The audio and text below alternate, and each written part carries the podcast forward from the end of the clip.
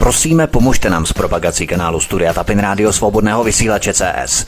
Pokud se vám tento nebo jiné pořady na tomto kanále líbí, klikněte na vaší obrazovce na tlačítko s nápisem Sdílet a vyberte sociální síť, na kterou pořad sdílíte.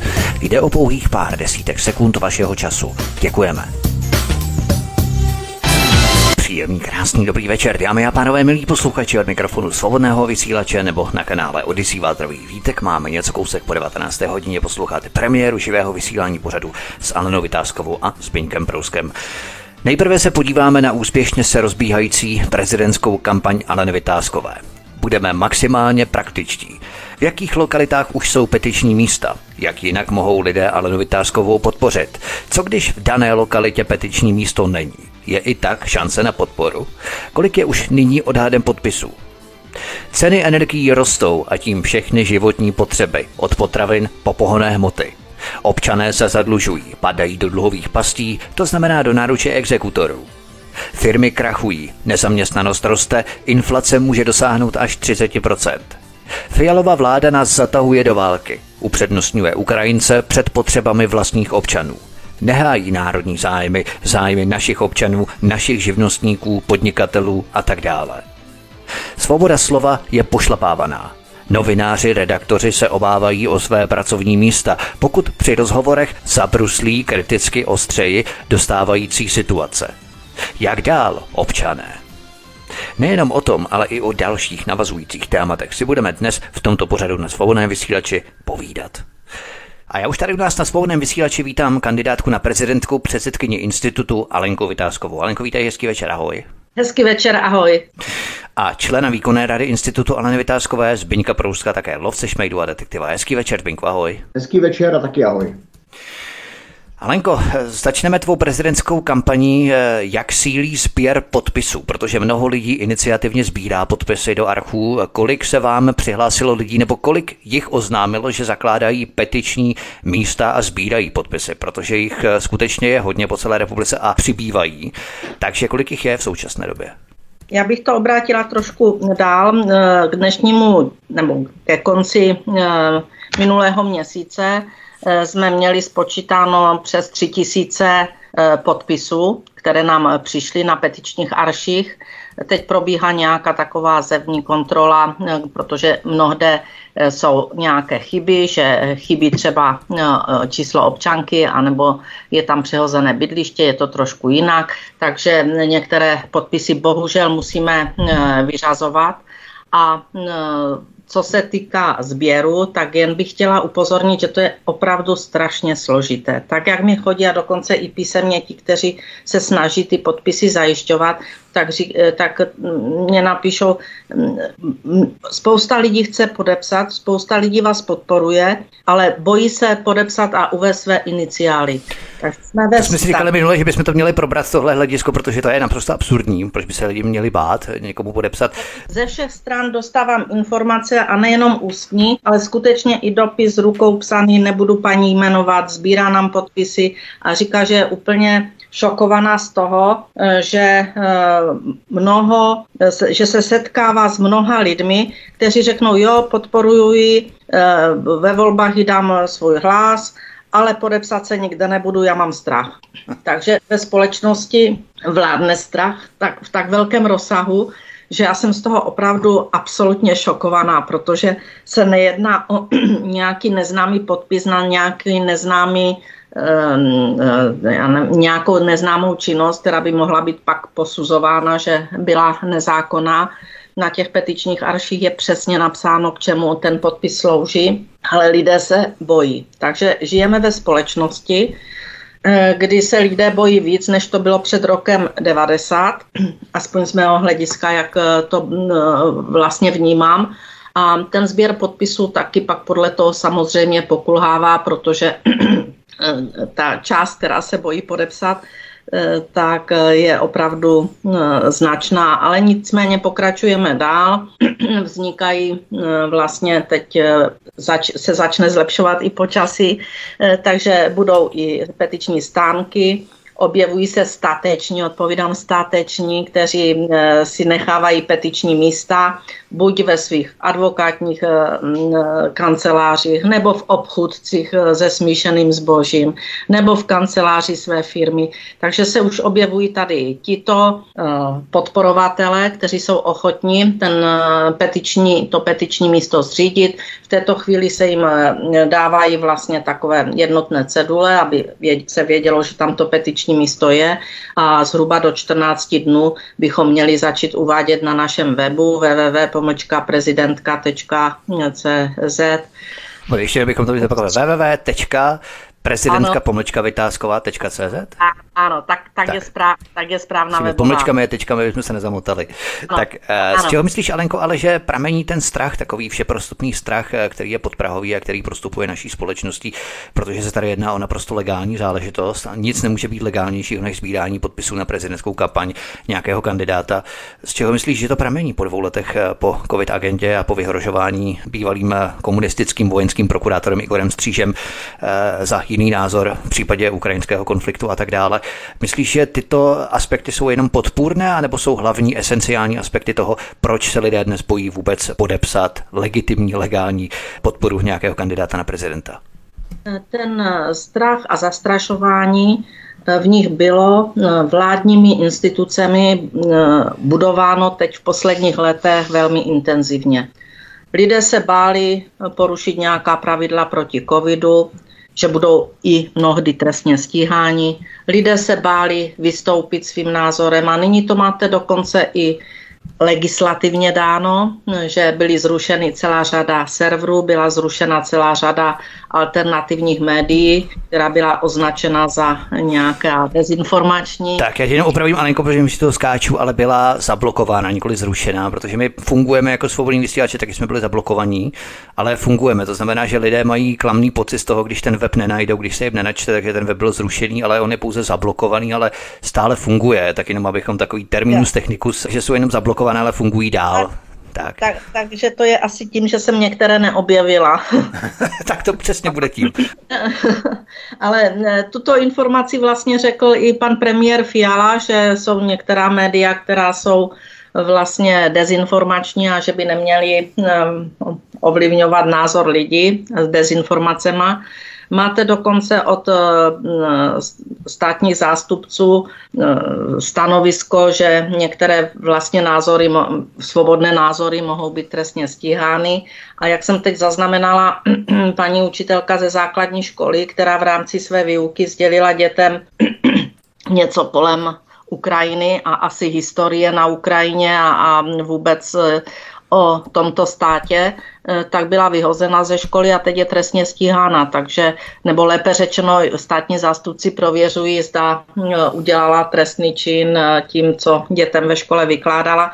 Takže ten strach určitě v lidech je a spojení pak, že se někde vůbec podepsali, co když ona ty volby nevyhraje a teď se bude zjišťovat, kdo ji podpořil, a teď ho budou stíhat. Prostě ti lidi se bojí. Oni se opravdu bojí. A jsou to lidé, kteří si myslím, že mm, jako by strach vůbec neměli mít, nemají z čeho. Ale tak jsem to slyšela i od Zbínka Prouska, který mm, za chvíli asi k tomu řekne své stanovisko přímo z terénu. Ale já tyto informace mám ze všech stran že se lidé bojí podepsat, protože teď při těch podpisech musí uvést ještě i číslo občanky nebo číslo pasu, čili ta identifikace je tam celá, už to není jenom jméno a, a adresa a podpis, takže opravdu se bojí. Je to fakt, je to zase na jednu stranu jakýsi diskomfort z pozice tedy vlády, která implikuje tyto možnosti, aby musely být zahrnuté v těch podpisech a to samozřejmě zvyšuje tu možnost, kdy se lidé mohou začít bát právě proto, že musí uvádět číslo své občanky a neví, kam všude ten arch poputuje, kdo ho všechno uvidí a tak dále. Z části to chápu v rámci té občanky, ale je to možná právě důvod, kdy vláda tento údaj vnutila do těchto petičních archů právě proto, aby latentně zvýšila ten strach občanů, proto aby se báli něco podobného podepsat. Aby odradila. Aby odradila, Zák- přesně tak. Ano, zákonodárci přijali de facto zákon o, o všeobecném, to je všeobecné referendum do jisté míry volba prezidenta, tak aby stížili vůbec tu možnost, aby si pre, občané zvolili toho svého zástupce v této nejvyšší politické pozici, nebo v nejvyšší pozici, tak to stížili právě těmi podpisy, které když zjistili, že, že se dají získat těch 50 tisíc, a nebo i více, tak to stížili tou občankou, protože fakt ti lidé se bojí. V dnešní době se bojí tisícinásobně. Opravdu.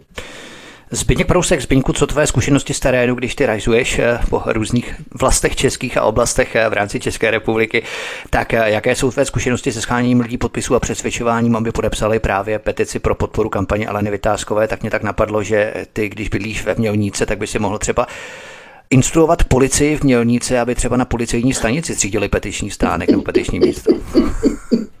Kdybych já nešel na policejní stanici, tak už tam zůstanu, tak to tím začnu. Ale e, protože policie Mělník má obzvláště ráda, tak asi jako já ji. Ale vezmeme, ve, ve, navážu na to, co už tady řekli, pochopitelně ve vší stručnosti, dnes držu vysílací čas, čeká nás to ještě určitě hodně, tam na nás toho máš připravenýho, jak tě znám. Ale, Budete pod palbou. Ale, ale Dika má naprostou pravdu, tak jak to ona popsala, já to můžu jenom v podstatě neopakovat, to je zbytečně, ale potvrdit. E, za prvé objektivně opravdu lidi mají strach ze zneužití těch osobních dat, to konec konců souvisí s tou érou více jak 15 nebo 20 let toho šmejdství tady, kdy opravdu lidi e, dávali, dávali data do rukou šmejdům a podvodníkům a oni si je potom přeprodávají a prodávají, čili se toho bojí. E, já tady mám na to takový recept, že Eh, když sbírám ty podpisy, tak ještě sebou nosím obálky a eh, v podstatě jakoby těm lidem nabídnu, že ten art teda bude jenom s jejich podpisem, a si to jednou si obálky zalepí a eh, že teda jakoby to podepíšu třeba já tu obálku a předám do toho, do toho centra, takže ty lidi potom jsou takový jakoby, jakoby pochopitelně je to, je to takový utěšující prostředek, není to žádný právní, právní základ, to nemá, co říkám teďka, ale je to pro ty lidi takový utěšující, protože oni se nejvíc bojí, nejvíc jsem se setkal s tím, s takovou tou nedůvěrou v tom, že ten ark má 10 řádků nebo 12 řádků a oni nechtějí být jakoby vidět. Jo? Takže e, daleko jednodušší je, co ARK to podpis, je to sice hrozně, hrozně na, jak by to na, náklady na ty listy papíru, ale bohužel jinak to prostě nejde. Jo? Tak to je jedna věc. Druhá věc, e, zase z druhé strany, svým způsobem buďme rádi, že existuje papírová podoba jako jediná v podstatě, protože víme, že temné síly se snaží o o digitální podpisy a ty se potom nechají ideálně a velmi ideálně eh, šmídlovat a falšovat, takže každá mince má dvě strany.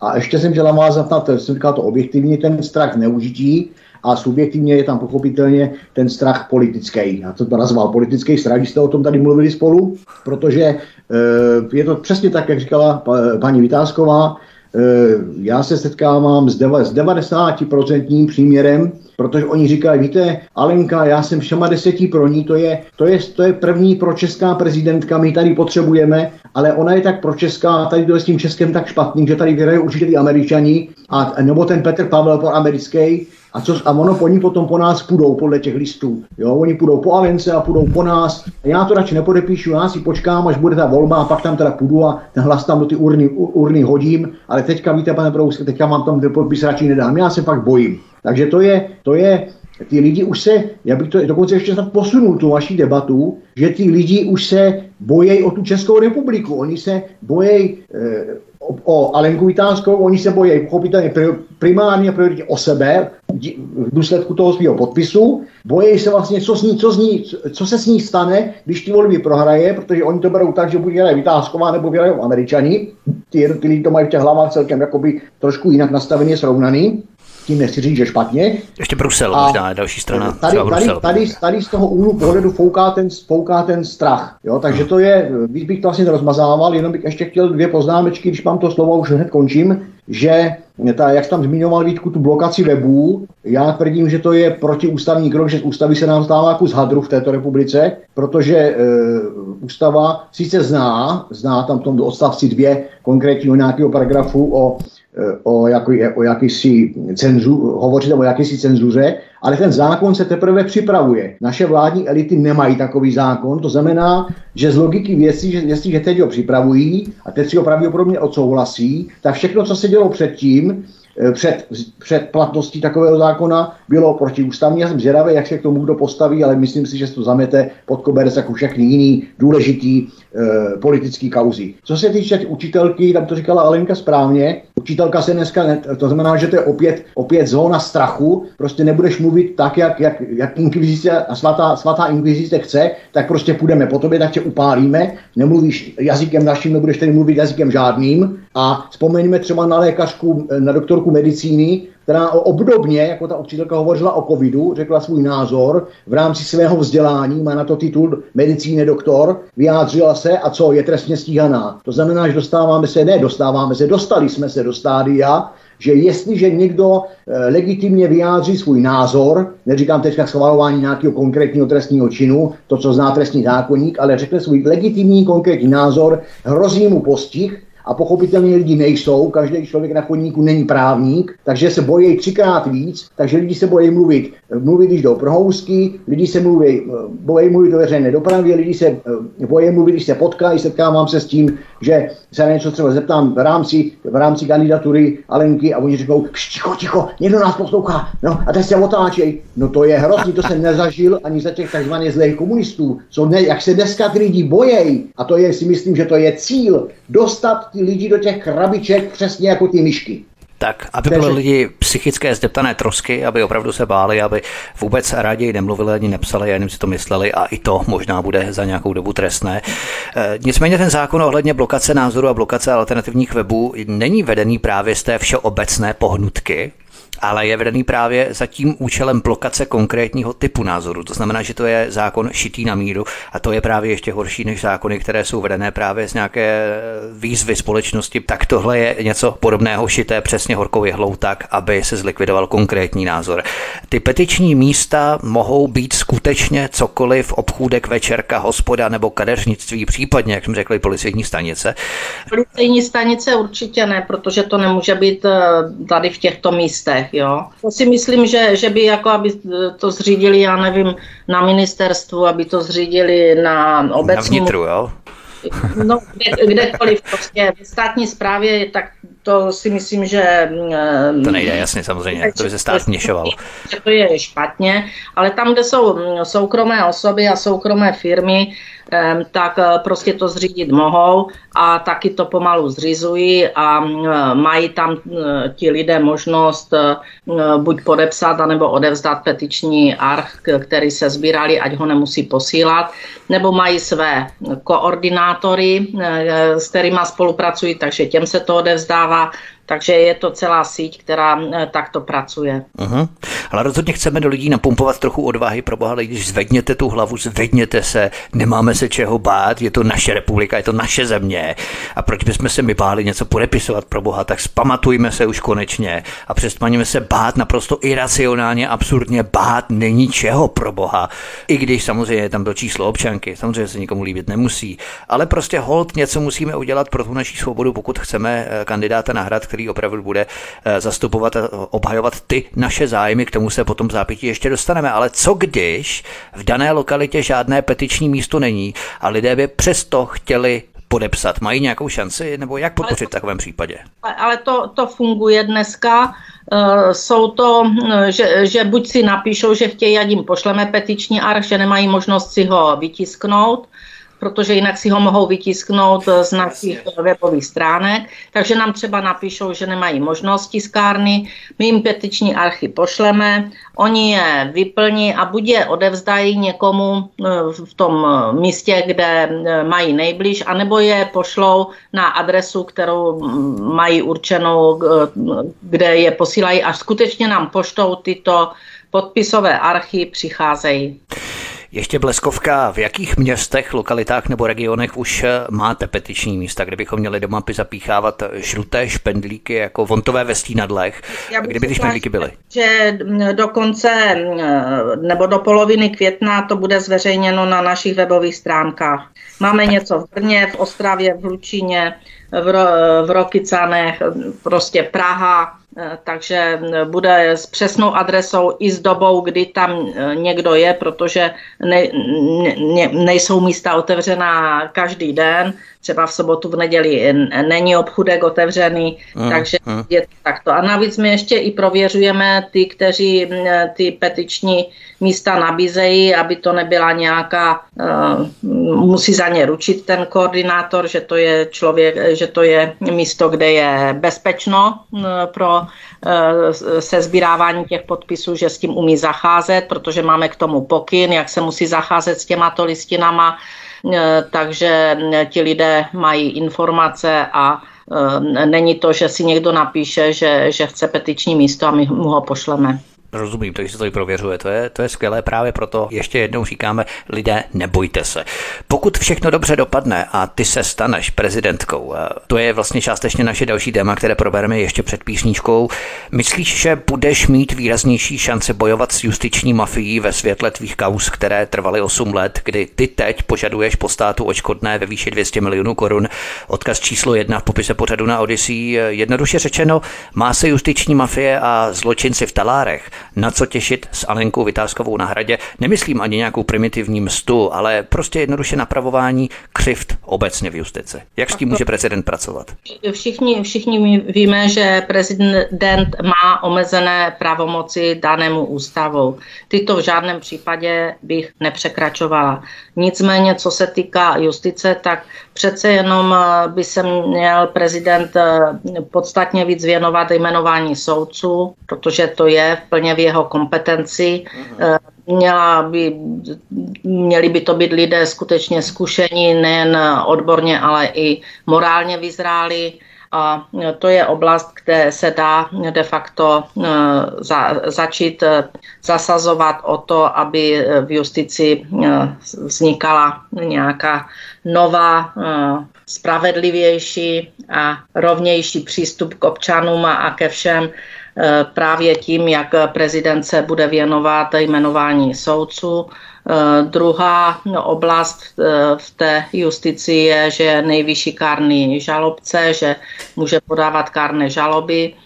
Dneska se toho asi do jisté míry bojí, že nebude úspěšný mm, a že mu takovéto kar, karné žaloby budou smeteny ze stolu těmi příslušnými soudy Eh, tak eh, se možná obává, ale tady je taky cesta k tomu, aby se upozorňovalo, že mm, eh, některý soudce, hm, prostě jsme byli toho svědkem, byla na něj podána, nebo soudkyně byla na něj podána, podána kárná žaloba, že že se věnovala víc alkoholu než soudním procesu, hm, které, za které zodpovídala a dělala trest a vyšla s nějakou jenom pokutou e, snížení platu na tři měsíce. Takže tu vidíte, že ten exces v té justici existuje a ten prezident může e, skutečně do toho vnášet e, nejen tím, jak bude informovat, pak ve spolupráci s vládou a s ministerstvem, s ministerstvem spravedlnosti může požadovat a vnášet nějaký lepší Eh, pohled, vymáhat, nebo ne jen pohled, ale více vymahatelnosti práva a spravedlnosti, než v dnešní době je. Takže určitě bude mít eh, možnosti, eh, bude mít možnosti i v oblasti udělování milosti v těch zvlášť, zvlášť závažných případech, čili je to oblast, které se může věnovat a Eh, může přispět eh, k lepšímu právnímu státu, než dneska máme. Zbyněk Prousek, vlastně jeden takový případ řeší i Robert Temple, kterého zločinci v Talárech odsoudili na 20 let ve vězení a po 20 letech se ukázalo, že je nevinný. Po státu žádá očkodnění ve výši 97 bilionů korun. Odkaz číslo 2 v popise pořadu na Odyssey. Jednoduchá otázka, není to málo, protože tohle je otřesné, prostě 20 let sedíš v base jako ten největší zločinec a kriminálník a potom se najednou ukáže, že si nevinný. A justice přijde, sorry, my jsme nechtěli, a co jako. Takže něco podobného bylo právě s Alenkou Vytázkovou, která sice byla odsouzená nepravomocně, nicméně to vězení také hrozilo. Nakonec tady s úspěchem ustála díky houževnatosti a tak dále. To znamená, že pokud by Alena Vytázková zvítězila, myslí, že to klima, právě ta atmosféra v rámci justice by se mohla pročišťovat postupně? Já si, já si Vítku, myslím, že by to, že to klíma, že, to, že ta zatuchlost, to už není ani klíma, to je, to je obrovská zóna nespravedlnosti, takovým tom slušným názvu, a jinak je to prostě zatuchlej, zapouzdřený, zatuchlej, zapouzdřený bordel. A já si myslím, že tak, jak to už předtím, jak si hovořil, že opravdu si myslím, že ta justiční mafie, ona dokonce ta justiční mafie si myslím, že výrazně proniká do ostatních ob- sfér e, vůbec činnosti státu, státní moci, takže by se bát, e, já si myslím, že už tou kandidaturou by se měla bát. A dokonce si myslím, že to, že to mm, velmi brzo e, Alenka Vytázková nějakým, nějakým způsobem pocítí, protože ti Myslím si, že, ta, že, to, že to klubičko zmíjí e, nespí, no, jak se říká, čert nikdy nespí, takže myslím si, že oni už teď nespí a myslím si, že e, oni mají daleko, e, víme, že jako spravedlnost e, této skupině, této skupině lidí nevoní, ale určitě jim voní podlost, msta, jo, a budou, budou tyto, tyto nástroje, uvidíme, že za chvilku se dostanou, dostanou do hry, protože ten případ Temple, říkám, mohli bychom tady, nechci tady zdržovat vysílací čas, to, co už jsme tady mockrát a mockrát řekli, Jo, je to opravdu, bohužel, je to, je to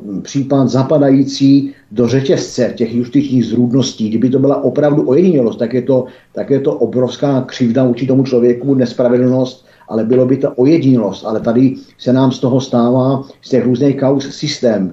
Ty jsi tady zmiňoval eh, právě to příkoří, který se vedlo, eh, vedlo paní Vytázkový a to byla ta, to, ta, ta zóna v úvozovkách naštěstí bez eh, vazby, bez výkonu trestu. Jo, obdobně jako, jako Alenka Vytázková, to byl bývalý velvyslanec pan Sedláček. To bylo to samé, toho vláčeli 7 nebo 10 let, jo, ta justiční mašinerie. Obdobně tomu je pan bývalý generál službě Helenka, takže on je rozdíl generál a generál. Je generál, generál chtěný a generál nechtěný. Generál objednaný, generál neobjednaný. A takhle bychom našli těch, těch, těch, těch opravdu výrazných trestních postihů. Já bych si dovolil říct na objednávku, strašně moc. A to jsou, nebo e, bývalá ministrně Parkanová, že jo, asi deset lety vláčili, bavili jsme se o tom minule.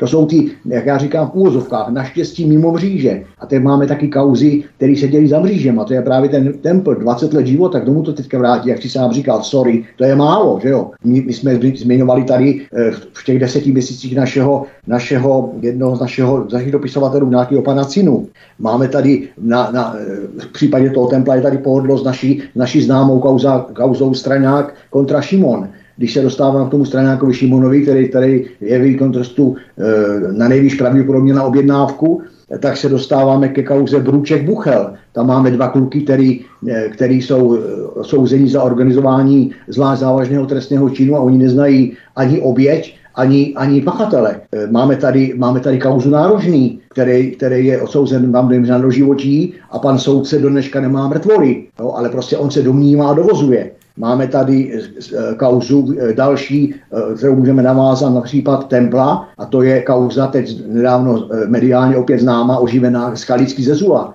Další dva lidi puštěni z kriminálu po moře letech. A proč? Nedostatek důkazů. Templ, nedostatek důkazů.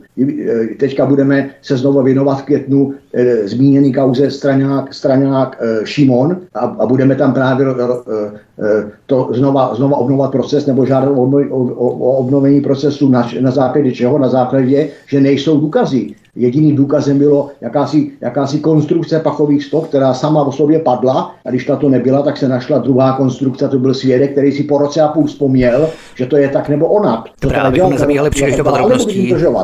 Další připomeňme propuštěný z kriminálu, že to řeknu takhle tvrdě, kauza nečesaný několik let vláčený kluk a pak mu řekli sorry, jak ty říkáš. Takže tady to, já to, já to zmiňuji proto, ne, že tím si zdržovat, to vůbec ne, ani, ani omílat omleté, ale chci, aby zase si nás posluchači, ne, každý nás poslouchá pravidelně, jsou i posluchači, kteří přicházejí a odcházejí, aby bylo vidět, že opravdu jsem řekl řetězec justičních zrůdností, takže to je řetězec justičních zrůdností. Jinými slovy, opravdu nám tady, zaprvé ten po, pojem spravedlnost se nám tady vytratil, ta justiční mafie tady funguje, aby dokonce, dokonce si dovolil tvrdit, že zakázky nebo objednávky na palec nahoru nebo palec dolů fungují lepší než samotný trestní zákon. Tuhle jsem se dokonce dozvěděl, že na Brněnsku funguje, e, údajně fungují nějaký soudci, bohužel tomu neznám konkrétnost, takže to je taková, nevím, jestli je to spekulace, nebo je to pomluva, nebo je to pravda, ale vždycky bývá pravda uprostřed, kteří podle vrchní hranice, podle vrchní hranice hranice eh, trestu v rocích, berou úplatky, když se k tomu přidá, má 6 dnů, takže eh, jsem to tak pochopil, že když někdo má dostat 8 let, tak oni dostanou 8 milionů a on těch 8 let nedostane. Takže nevím, to je jedna věc, ale, ale další ale věc je třeba, když je zločinec odsouzený třeba na 4 roky a má právo samozřejmě požádat o propuštění, předčasné propuštění v polovině trestu, to znamená ve dvou letech uvěznění a za každý měsíc do těch čtyř let, který se počítá, tak zaplatí desítku, deset tisíc. A jmenuje se to, říká se tomu desítka za půlky. A desítka za půlky znamená, že v polovině toho trestu tě propustí a za každý měsíc do toho celkového počtu toho trestu, který si původně měl, za každý měsíc platíš 10 tisíc korun. Tak to se to dnes, přátelé, v České republice dělá. Mám to z více zdrojů, ale nebudeme se zdržovat, zahrajeme si píšničku, já, potom já, budeme pokračovat dál. Ještě Alenko, ano? Ano, já bych ještě k tomu, protože eh, Zbíněk při eh, tom množství eh, těch lidí, které máme a o které se staráme v institutu, tak v té neposlední řadě je to Fabián, pan Fabián, hluchý kluk, který byl odsouzen a nebyla mu umožněna, aby se mohl dostatečně bránit, takže tady toto je velmi závažný případ, který, které, kterému se věnujeme. A e, ještě bych dodala možná k tomu, co by pan prezident, nový pan prezident, a je jedno, jestli to budu já nebo někdo jiný, ale aby měl zájem o lidi, aby měl zájem, aby občané byli si všichni rovni před zákonem a nebyli jedni rovnější a jedni méně rovní. Pak je tu ta oblast, jak jste vzpomenuli, toho očkodnění eh, občanů poškozených státem. Zda je dostatečné nebo není. Já jsem přesvědčená, že je to výsměch, absolutní výsměch, mm, eh, protože stát, který vás očko, eh, poškodí trvale, protože to je trvalé poškození, ať už zdravotní, tak společenské pracovní, eh, tak eh, nakonec má z toho legraci a eh, neočkodní vás téměř vůbec. A proto si myslím, že pan prezident by měl mít možnost a určitě ji bude mít, aby se snažil o iniciaci novely zákona v této oblasti očkodnění občanů poškozených státem a aby tito občané byli očkodněni i zpětně. Ne, že zákon bude platit od roku, já nevím, 24, a od té doby, ale i zpětně od toho roku e, novodobé naší historie, od toho roku 90, e, aby byli tito občané skutečně očkodněni e, podle nového zákona, který je očkodní dostatečně. Jako například jsme očkodnili v oblasti restitucí, církevních restitucí, které jsou stále sporné, ale miliardy tam šly, tak občané, kteří byli takto státem poškozeni, musí být řádně očkodněni i zpětně. Takže to, to je ještě jedna z těch uh, iniciativ, které si myslím, že by prezident mohl v rámci uh, své činnosti iniciovat a požadovat a uh, vyžadovat, aby občané, které už stát poškodil, byli skutečně očkodněni a ten zákon byl novelizovan. Dobrá, to je opravdu důležité, že jsi to zmínila. My si zahrajeme písničku, protože jsme už mluvili téměř půl hodiny, tak eh, si zahrajeme písničku, aby se lidé odpočinuli, trochu se občerstvili a potom budeme pokračovat dál v našem povídání navazujícími tématy. Našimi hosty zůstává kandidátka na prezidentku Alena Vytázková a Zbigněk Prousek. Od mikrofonu svobodného vysílače nebo na kanále Odisí vás zdraví vítek, přeju vám hezký večer, pohodový poslech. Zůstaňte s námi i po písničce. Od mikrofonu svobodného vysílače nebo na kanále Odisí vás zdraví vítek. Spolu s námi tu dnešními hosty zůstávají stále kandidátka na prezidentku, předsedkyně institutu Alena Vytázková a člen výkonné rady institutu Alena Vytázkové Zbyněk Prousek. Nabazujeme dalším tématem Alena Vytázková, zůstaňme ještě chvilku u tvé prezidentské kampaně, ale prokombinujme to i s dalším tématem, které tady máme. Pokusme si namodelovat situaci, kdybys teď byla prezidentkou a viděla by si, jak vláda diskriminuje vlastní občany ve vlastní státě a primárně uspokojuje potřeby Ukrajinců. Jak bys mohla tvrdě zabojovat proto, aby se vláda začala chovat k českým lidem v nouzi a drahotě stejně velkoryse a stejně štědře jako k Ukrajincům, kteří například teď budou zabírat sociální byty, na které mnozí Češi čekali pět a více let. A teď se nedočkají, protože Ukrajinci, kteří navíc ještě v těchto sociálních bytech nemusí a také nebudou platit nájem, na rozdíl od většiny nebo všech Čechů. Má vůbec prezident nějaké nástroje, mechanismy, pravomoce, jak za občany vlastního státu tvrdě zabojovat, kromě tradičního nepodepisování zákonu, což tedy nevím, eh, jak to probíhá v rámci toho nouzového stavu vůbec. Tak um, já se domnívám a jsem přesvědčená, že tato vláda porušuje ústavu České republiky tím, eh, že neslouží eh, občanům, protože oni mají sloužit občanům v souladu s ústavou. Oni jsou voleni občany a jestli dělají kroky v rozporu s tímto, tak porušují ústavu a, a pak na, tyto, na tuto vládu by prezident mohl podat žalobu, eh, protože poškozuje zájmy občanů České republiky, poškozuje eh, či dělá kroky v rozporu s ústavou a eh, tady si myslím, že na místě, pokud se bude umět řádně zpracovat žaloba, tak na takovouto vládu by prezident mohl podat žalobu, že nekoná v zájmu občanů České republiky ve veřejném zájmu, což ústava vyžaduje. Musíte konat ve veřejném zájmu, když máte takovéto funkce. A tady považuji jako eh, žalobu na vládu v této oblasti za hm, možnou a považuji, že by mě mohla být i úspěšná. Jenom možnou a dokonce i nutnou. Eh, já si myslím, že, že pro český a ústavní prezident by taky, nejsem teda ústavní právník, ale měli by přemýšlet tím směrem, zdali vůbec neexistuje nějaká možnost o rozpuštění sněmovny o nových volbách. No, k tomu se potom dostaneme, to je velmi důležitá věc, ale k tomu se opravdu dostaneme za chvilku, až budeme řešit přímo to konkrétní inkriminované téma. Ale ještě Alena Vytázková. Plynule přecházíme k dalšímu tématu. Máme nejdražší potraviny a pohonné hmoty v celé Evropě. Máme třetinové platy oproti západu a to nás zdražení teprve čeká. A vláda ta řeší jenom nový zákon, jak ukotvit cenzuru a jak uspokojit potřeby úkáček na úkor Čechů. Máte právo mlčet a platit. Nic jiného nás nezajímá. Jednoduchá otázka. Jak dál z tohoto marazmu? Teď, kdy v podstatě nemáme prezidenta, který by se vůbec rozpakoval na vládu podat eh, žalobu.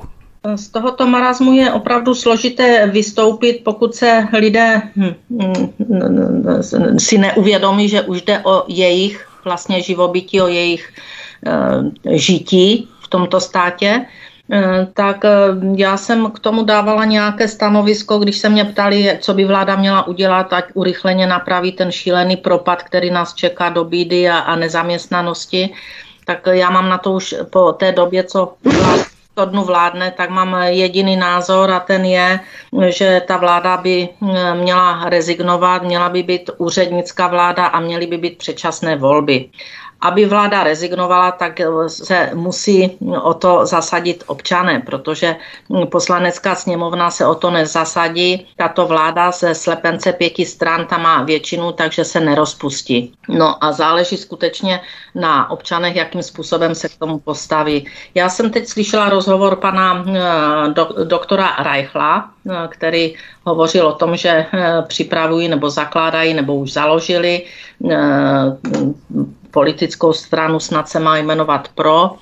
Ehm, prostě jestli to půjde tak dál, tak nezbývá nic jiného než eh, opravdu eh, generální stávka, eh, vedená právě takovýma stranama, které, dejme tomu, propadly v minulých volbách.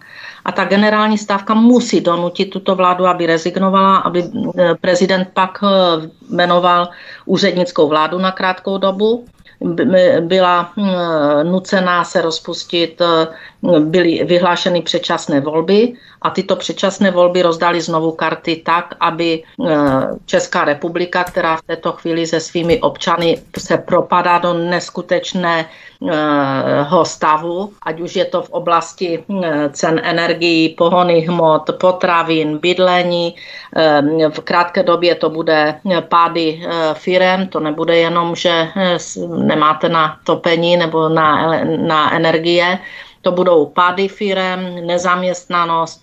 Já nechci malovat černý scénář, ale tak, jak vláda postupuje, k tomuto směřuje rychlými kroky. Podívejme se na Německo, které se snaží brzdit v této oblasti vše, vše možně a u nás se pořád jenom podporuje eh, to, že se nic neděje, že to Brusel vyřeší. Takovou hmm. vládu přece nepotřebujeme. Hmm. A aby byla, eh, prosím, manifestace na letné, kde přijde 100, 200 tisíc lidí, no tak dobře, přijde 300 tisíc lidí, tak uh, oni se tomu zasmějí a řeknou, no a co, tak ať si tam řvou na, na těch podích, ať tam vykřikují, že nás nechtějí. To je jediná možnost generální stávky.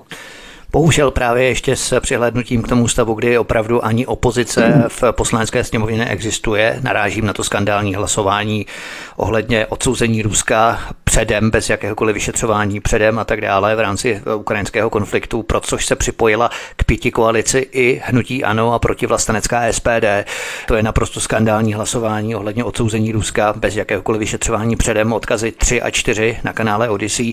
Zbyněk Prousek, Alence při rozhovorech na mainstreamu bylo několikrát jasně řečeno, že její ostře formulované odpovědi nemohou jít ven, protože jsou příliš kritické.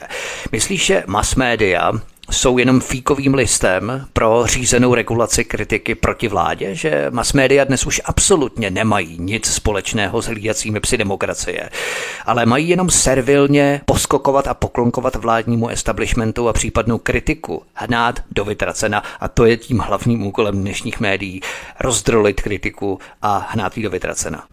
Já si myslím, že, že, že, to, že, to, že to v podstatě tak je. Nemám důvod s tebou nějakým způsobem, způsobem nesouhlasit. Jinými slovy řeknu, že tvůj názor sdílím, to je takový moderní, taková moderní věta, ale, ale má svoji, svoje opodstatnění. E, tak, jako, tak jako v podstatě česká vláda, jo, já vždycky říkám, to je vláda České republiky, nikoli vláda česká, protože to není vláda pro česká, to je pouze vláda e, České republiky, kterou já vnímám de facto jako kolonii Bruselu. Já si myslím, že z té České republiky tady v, tý, v tom praktické činnosti nebo jo, v tom praktickém pojetí republika moc nezůstalo.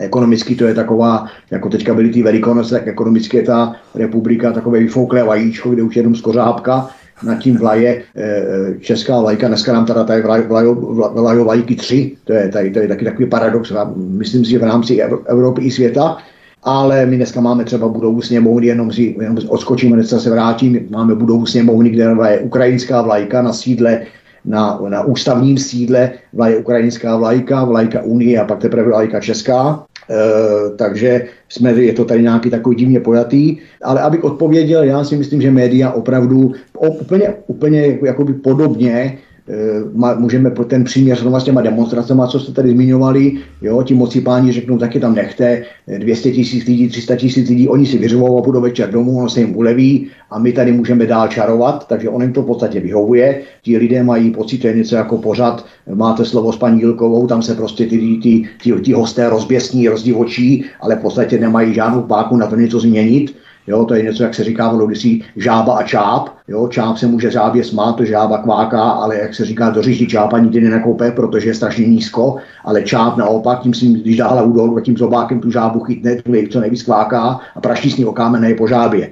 Takže v tomto duchu si myslím, že mají náhled ti politici na ten, na ten takzvaně svůj lid, ale e, z hlediska toho ty odpovědi vůči těch médiů, já si myslím přesně tak, že to jen rozmělňují, mají úkol to rozmělnit, že se řídí písní, koho, eh, koho chleba jíš, toho píseň zpívej, pořekadlem ne písní, omlouvám se, pořekadlem koho chleba jíš, toho píseň zpívej, celá řada těch médií, nebo trtivá většina je soukromých, a ti, co jsou, co jsou takzvaně eh, jako veřejnoprávní média, tak si myslím, že jsou asi ty nejhorší média, co se týče objektivity, konec konců e, známe, staré známé úsloví, mnohokrát jsem o Facebooku a všeobecně ho šířím, že, že cenzura neslou, neslouží ochraně pravdy, ale slouží ochraně moci. Takže jestliže tady máme nějakou cenzuru v nějakých veřejnoprávních médiích a dokonce zákon o cenzuře, tak jsme si odpověděli na tuto otázku, eh, kdo komu opravdu slouží, kdo jaký má eh, v tom, v tom, eh, v tom roli. Takže já si myslím, že opravdu nám tady, jak se říká, zvoní hrana, že to, co říkala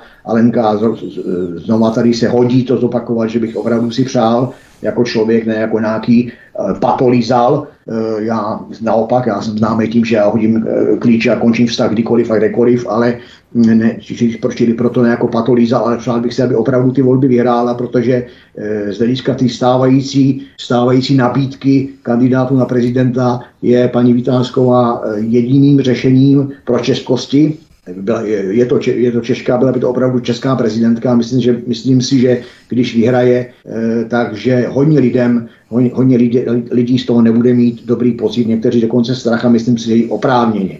A co se týče e, toho, co jste tady zmiňovali, e, já bych od těch médií trošku odskočil, že, že opravdu e, ta, de, ta devastace životní úrovně českého obyvatelstva, neříkám jenom občana, říkám českého obyvatelstva, tady žije moře lidí, kteří nejsou, nejsou občané, tak se, tak se den od dne zhoršuje, den od dne se nám zdražuje. Já se jako až divím, že některý ty lidi to, to, to jako by nevnímají, nevidí to, ale ono to souvisí s tím, co tady Vítku říkal, a to je ten, nebo co jsme tady říkali všichni, a to je ten strach. Oni už jsou dneska tak pokořený, ty lidi tak zdevastovaný, že oni se prostě bojejí. Jestliže jsem někde slyšel takový příměr, jaké jsou, jaké jsou ve skutečnosti evropské hodnoty, které vlastně v rámci Unie nebo v rámci Bruselu nikdo nikdy nedefinoval. Všichni slyšíme evropské hodnoty, když teďka odskočím a zase se vrátím, ale nikdo je nikdy nedefinoval. Tak já jsem slyšel takový příměr na evropské hodnoty.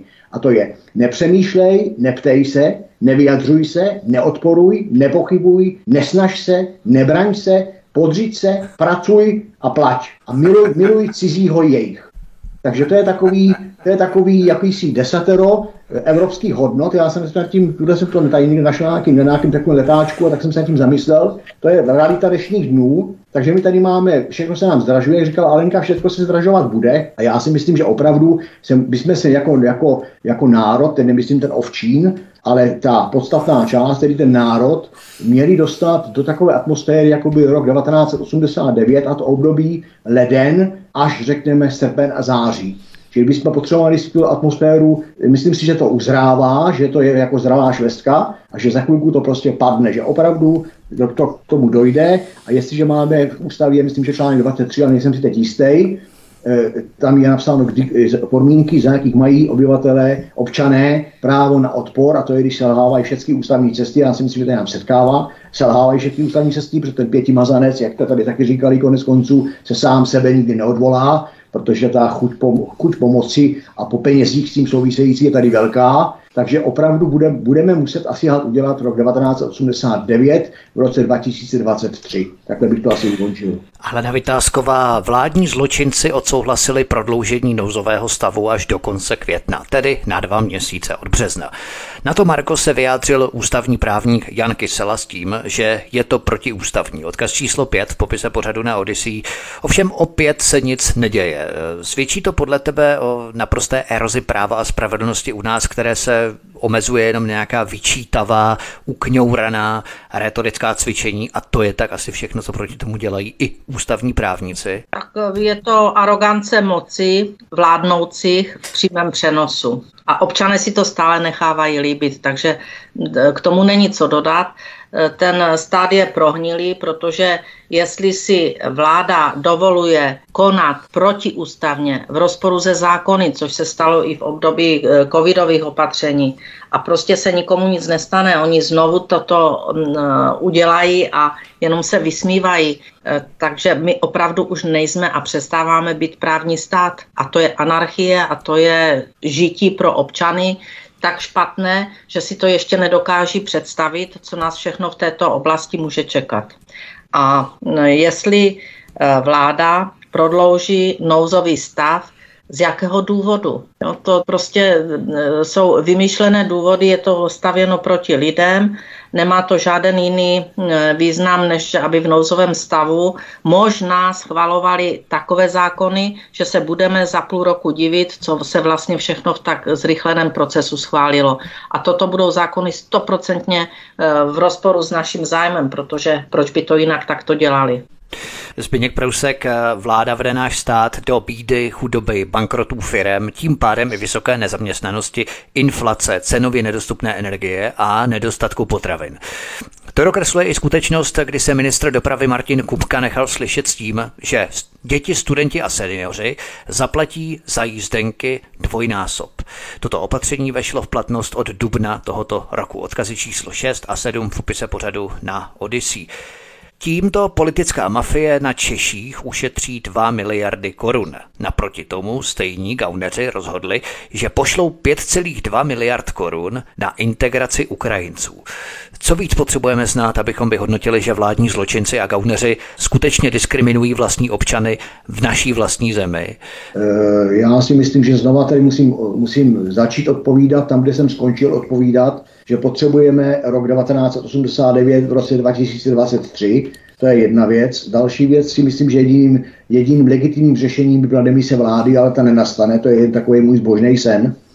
Protože opravdu za neschopnost této vlády a bazalství na Brusel, protože ta vláda už v podstatě je, je z mýho úhlu pohledu je v situaci, že už jenom tupě vykonává. Je to jako taková ta myška na klíček, jako taková ta dětská hráčka, že natáhnete, ono to běží a píská a běží nějakým směrem, než, než ten klíček se dotočí. Tak si myslím, že toto je činnost i vlády, to nemá z, z, z péčí a veřejným zájmem o blaho česk, obyvatelstva České republiky to má pramálo společného, možná, že vůbec nic. Takže já si myslím, že za tu neschopnost vlády, nebo možná úmyslnou neschopnost a vazalství na Brusel zaplatíme ve finále všichni, ale pochopitelně bude to podle toho úsloví, až ti tlustí budou hubení, tak ti hubení budou studení. Takže a pochopitelně nejvíc je těch, je těch hubených, takže si každý může dovodit, co, kam, tím, kam tím stručně myslím. To, co tady pan Kupka předvádí, nebo vůbec ta, ty elity, to že to, to, že to ten nebo ten eh, navenek produkuje, to je úplně jedno. V podstata toho je třeba, že e, našim seniorům a našim studentům jo, se snížili, se vzali slevy, vlakové slevy, ale naopak eh, ještě do nedávna platilo, že, že Ukrajinci, eh, tak, jak, jakožto takzvaní uprchlíci, měli jízdné zadarmo. Dneska jim tam, pokud mám informace, zůstali jízdné akorát v rychlících zadarmo, že jezdí zadarmo, v osobních vlastích zadarmo nejezdí ale znám několik, několik průvodčí, kteří se tomu smáli. Říkali, tak tamhle ten Ukrajinec se mluví jezdí tři roky, steplí do Bíliny a dneska mě ukazuje pas a říká, že je uprchlík a sám se tomu směje. Takže to jako vidíme, eh, jo, on taky, taky je vůbec dobrý si promluvit s nějakým Ukrajincem. Já jsem nedávno takový rozhovor absolvoval, nebudu to tím tady zdržovat. To jsou velmi zajímavý. Ale tak to je zase zajímavý, to bys mohl uh, nějak... Velmi eh, zajímavý informace, to vám řekne takový Ukrajinec, jo, no tak já vám třeba řeknu takový, takový, co mi napadá teď jako aktuální, ale opravdu tím nechci zdržovat tak je to třeba to, že mě řekl Ukrajinec, e, cituji, když jste blbí, tak jste blbí. No, to mi řekl Ukrajinec jako, jako my Češi, když jste blbí, jo. tak jste blbí. Smál se a měl, a měl z toho radost, že jo. To je, bylo to, to, že jsme se bavili, já jsem byl s Ukrajinec, on, Ukrajincem, on tady dlouho žije v Čechách a já říkám tak co a takhle, takhle. A já říkám, tak chvilku, hele, za chvilku tady budete, budete vládnout. A on říká, když jste blbí, tak jste blbí. No, Jo? Takže jako tím, tím je, tím je z mého úhlu řečeno, řečeno vše. E,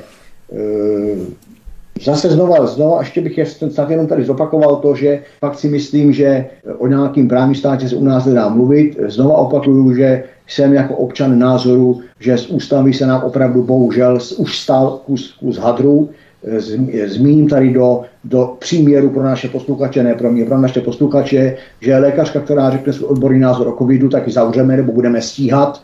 E, to samý teďka teda ta učitelka řekla, řekla nějaký svůj názor o ukrajinsko-ruským konfliktu nebo možná dokonce jenom o životě na Ukrajině. E, nesledoval jsem to přesně, taky taky budeme stíhat ale my tady v době covidu 20, více jak 20krát porušíme ústavu, nikomu se nic nestane. My teďka tady podle právníka Kysely znova porušujeme ústavu, e, ústavu e, tím nouzovým stavem, podle, mý, podle mýho laického názoru, to nejsem ústavní právník, když teda pana Kyselu považuji za, za borce a odborníka, ale podle mýho, mýho laického názoru si myslím, že nouzový stav je opravdu nouzové opatření, naprosto mimořádné. A za druhý, za druhý že, e, že tyto takzvané nouzové stavy nebo jinými slovy vyvolávání těch nouzových stavů nebo schvalování těch nouzových stavů je jakýmsi e, odpojením, e, odpojením vagónů, kde teoreticky sedí poslanci jakožto zástupci lidu, protože jestliže, jestliže něco dělám jako, vla, jako vláda v nouzovém režimu, nepotřebuju k tomu sněmovnu, to znamená, že si záměrně odpojím to, co by mělo, k čemu bych měl skládat účty a čemu bych se měl, čemu bych se měl zodpovídat a jinými slovy odpojím vlastně takzvané zástupce lidu, čili tu sněmovnu od své výkonné moci a to si myslím, že je, že je trestuhodný, že ne, že to je špatně, že to je trestuhodný. Ale to bychom tady mohli povídat dlouho, já si myslím, že kdo chce vidět a slyšet, tak vidí a slyší, kdo nechce vidět a slyšet, tak nebude slyšet a neuvidí a kdo neumí vidět a slyšet, tak toho nepřesvědčíme. Ale myslím si, že to, co jsme tady říkali, nebudeme zdržovat, nebo já nechci zdržovat, že opravdu je tady atmosféra pro 89, že se tady musíme bavit o tom, o takových pojmech, jako je vlastizráctví, že se musíme začít bavit o natvrdo, legitimně o tom, zda, jestli probíhá nebo nepřebí, nepře, ne, ne, neprobíhá v přímém přenosu převrat v totalitě, když se podíváte třeba na takovou úvozovka, řeknu, Wikipedii, co je to totalita, co je to fašismus, na ty pojmy a porovnáte to do dnešní doby, tak, tak, vám, tak tomu, kdo používá rozum v hlavě, naskočí husina. Alenko, ještě před písničkou myslíš, že by si mohla souhlasit s Pinkem z toho titulu, kdy on vlastně řekl, že ta atmosféra, která je tady teď, výbušná, explozivní atmosféra v rámci společnosti, na jedné straně se lidé přehnaně bojí, až absurdně a iracionálně bojí, na druhé straně je tady explozivní atmosféra společnosti je rozdělená zákopy, kde se válčí, odkud se střílejí kulomety a tak dále. Trošku virtuální válka, virtuální bitva, tak jako to probíhá na Ukrajině, tak eh, tu tady probíhá v rámci nějakých názorových eh, bitev, tak eh, to je právě ta atmosféra, která by mohla být eh, připodobněná právě tomu roku 1989. Tak hm, názorové rozdíly vždycky so, byly, jsou a budou, protože bylo by celkem udivující a špatné, kdyby všichni měli jeden názor. To by byla nějaká totalita a ti lidé by se báli ten názor říct, tak se to dneska objevuje. Nicméně ta nespokojenost, i když se stále v nějakých statistikách objevuje, že Češi jsou nejspokojenější národ ze všech v Evropské unii, jsem někde četla, e, že byly nějaké průzkumy Eurostatu, e, jestli jsem se nespletla v tom čtení, ale že patříme mezi ty spokojené, e, tak já si myslím, že to vyrábějí lidé, tyto statistiky, kteří vůbec nevědí, jak se žije normálním občanům. Eh, kteří nevědí, že hm, jejich příjmy eh, daleko nedosahují možnosti, eh, aby si uhradili všechny náklady a ještě slušně vychovávali děti. Slušně vychovávat můžou, ale myslím se zajištěním finančním.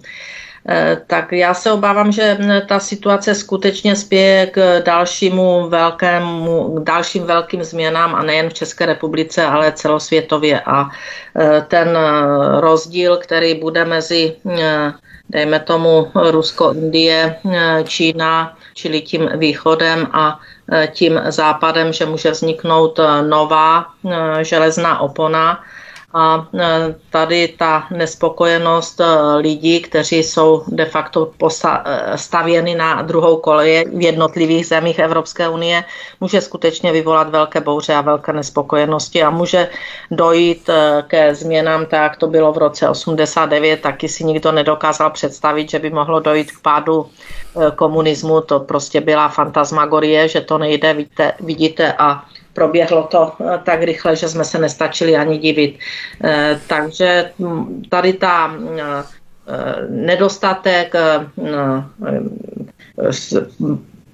nedostatek potřeb životních, které teď nastupují s tou vysokou drahotou, s vysokýma cenama energií, s tím, co tu už bylo řečeno, tak skutečně eh, může vést a povede, pokud nenastanou razantní změny k zlepšení života eh, eh, občanů a lidí žijících v České republice, tak povede k bouřím. Ti lidé to prostě pak už nebudou mít jinou možnost. Dostanou... A nebudou mít co ztratit. To je velmi důležité. Je pravda, že v tom roce 1989 tam probíhaly řady externích sil v rámci západních i východních rozvědek, které se hrály významnou roli v tom rozmíchání těch revolučních nálad, které by se bez toho asi nerozmíchaly, nebo velmi obtížně. Ale zahrajeme si písničku, potom budeme pokračovat dál v dalších tématech. Kandidátka na prezidentku Alena Vytázková a Zbyněk Prousek, člen výkonné rady institutu Aleny Vytázkové, jsou hosty u nás na svobodném vysílači nebo na kanále Odyssey. Od mikrofonu vás zdraví Vítek, písnička je před námi a po ní pokračujeme. Hezký večer. Od mikrofonu svobodného vysílače a nebo na kanále Odyssey vás zdraví Vítek a spolu s námi našimi dnešními hosty zůstávají kandidátka na prezidentku Alena Vytázková, předsedkyně institutu Alena Vytázková a také člen výkonné rady tohoto institutu Zbyněk Prousek. A právě na Zbyňka Prouska se obracím. Ukrajinští politici už začínají troubit na poplach. Zrovna nedávno řešila maďarská pohraniční stráž manželku jednoho ukrajinského poslance, která se snažila přes hranice propašovat miliony dolarů a euro v hotovosti v kufrech. Odkaz číslo 8 v popise pořadu na Odyssey O čem to podle tebe vypovídá? Mají ukrajinští poslanci nějaké exkluzivní informace o pádu Ukrajiny, protože nedávno Volodymyr Zelenský hřímal na ten západ, jak potřebují ty zbraně a nepotřebují za měsíc, ale potřebují je hned. To znamená, že ono jim opravdu už eh, teče do bot i v rámci ve světle kauzy Mariupol a eh, obklíčení ruskou armádou. Západ dodává zbraně, Evropská unie jsem také někde zaznamenal statistiku, kdy už teď dodali eh, Ukrajině zbraně v hodnotě 36 miliard eur, takže to je opravdu neskutečné, kolik zbraní nalila Evropská unie už do Ukrajiny v rámci členských zemí Evropské unie. O čem ten incident podle tebe vypovídá s tou manželkou a z kufry a miliony, které se snažili propašovat ven z Ukrajiny?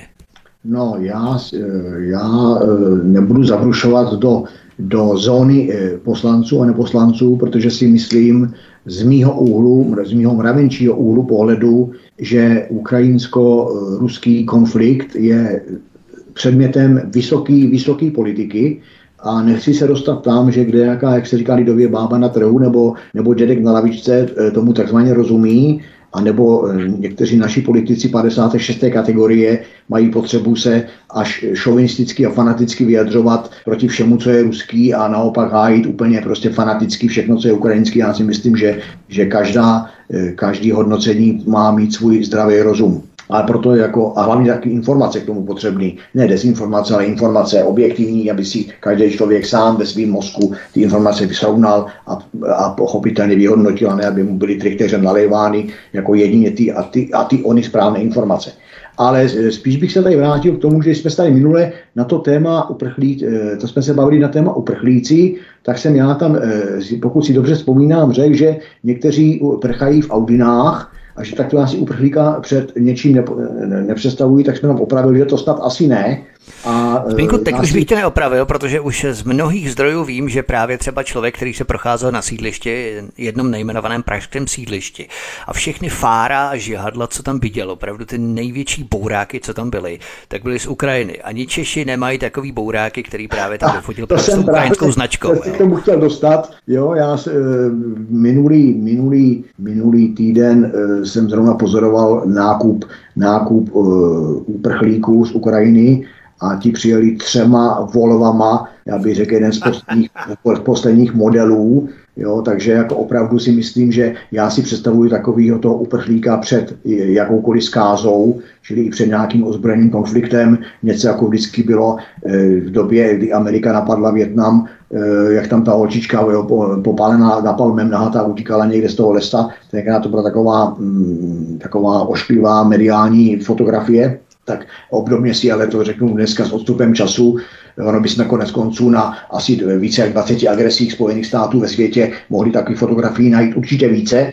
Eh, takže se nemuseli bychom hledat jenom teďka zrovna na Ukrajině, protože je to moderní, ale... No to byla operace Phoenix, tam eh, normálně američani sypali na palm přímo na mm, větnamské civilisty, úplně v pohodě a tam jich umíralo desítky tisíc, to je no neuvěřitelné. navíc, navíc 20, 20 agresivních, agresivních eh, agresivních konfliktech ze strany Ameriky ve světě. Bychom našli celou řadu takových fotografií, ale e, e, můžeme to říct to mírové podmínky. Já si prostě, jestliže někdo bude utíkat třeba před ohněm nebo nějakou jinou živelnou pohromou, tak když si představíte hořící panelák, tak ty lidi, kteří utíkají před tím ohněm, tak mají venku, tak mají venku na sobě buď to župan, nebo něco, co chtěli vzít.